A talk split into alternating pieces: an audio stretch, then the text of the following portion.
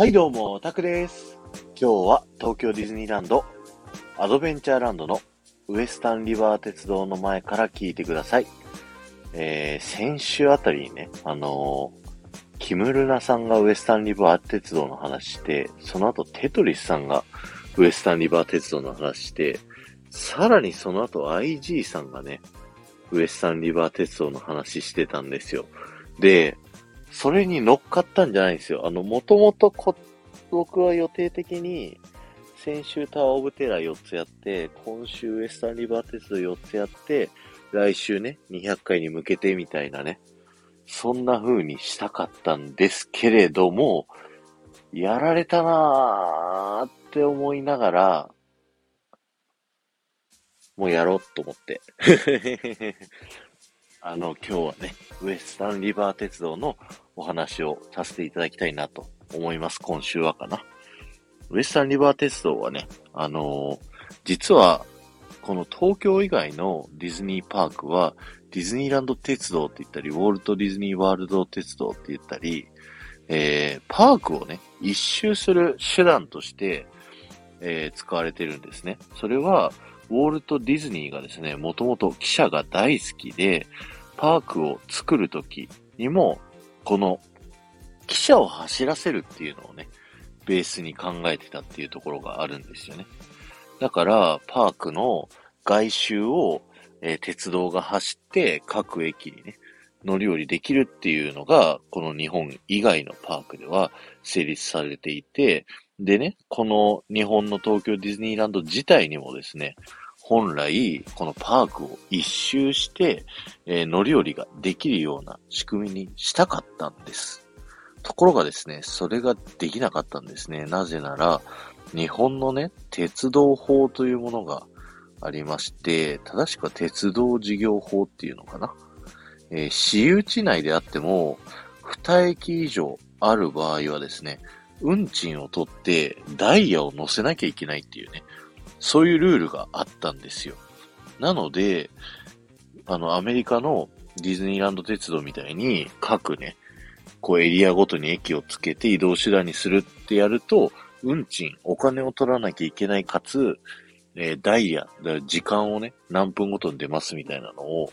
やらなきゃいけなかったんですよね。なので、このね、ウエスタンリバー鉄道は、じゃあ一駅の、あの、ぐるぐる回るアトラクションにしようということで、作り変えられたんですね。だから本来だとですね、ウエスタンリバー鉄道とは言わずに、東京ディズニーランド鉄道って言ってパークを一周してたかもしれないですね。今日は終わりです。ありがとうございました。えーこの放送が面白いと思った方は、ぜひハッシュタグディズニー副音声をタップしていただいて、他の放送も聞いてみてくださいね。そして前回の配信から今回の配信まででコメントいただけた方のお名前をお呼びしたいと思います。ゆうまさん、りんごちゃん、りぼんちゃん、埼玉のママさん、こじらぼさん、えっちゃん、もふちゃん、テトリスさん、ガンモさん、ハムイさん、えーありがとうございました。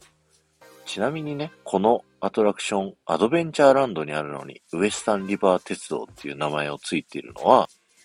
アトラクションの大半がウエスタンランドであるということが名前の由来らしいです。あとね、東京ディズニーシーにあるエレクトリックレールウェイ。これは、あの、二駅があって、しかも運賃取ってないじゃないですか。これは東京ディズニーシーができる頃にはですね、先ほど言った鉄道法がね、緩和されて、えー私有地内だったら料金取らなくてもいいよっていうルールに変わったからね、できたみたいです。えー、なるほどねって思ったりするんですよね。だから今東京ディズニーランドも、まあウエスタンリバー鉄道をね、作り変えてディズニーランド鉄道でパークを一周するみたいなのは、作れちゃったりはするみたいなんですけど、まあ土地的に無理でしょうけどね。でもね、海外パークを見てると、意外とその周りの鉄道があることによって、いろんな制限があったりするらしいんですよ。敷地内のね、外にアトラクションの本編を持っていくために、すっげー歩いたりとかね。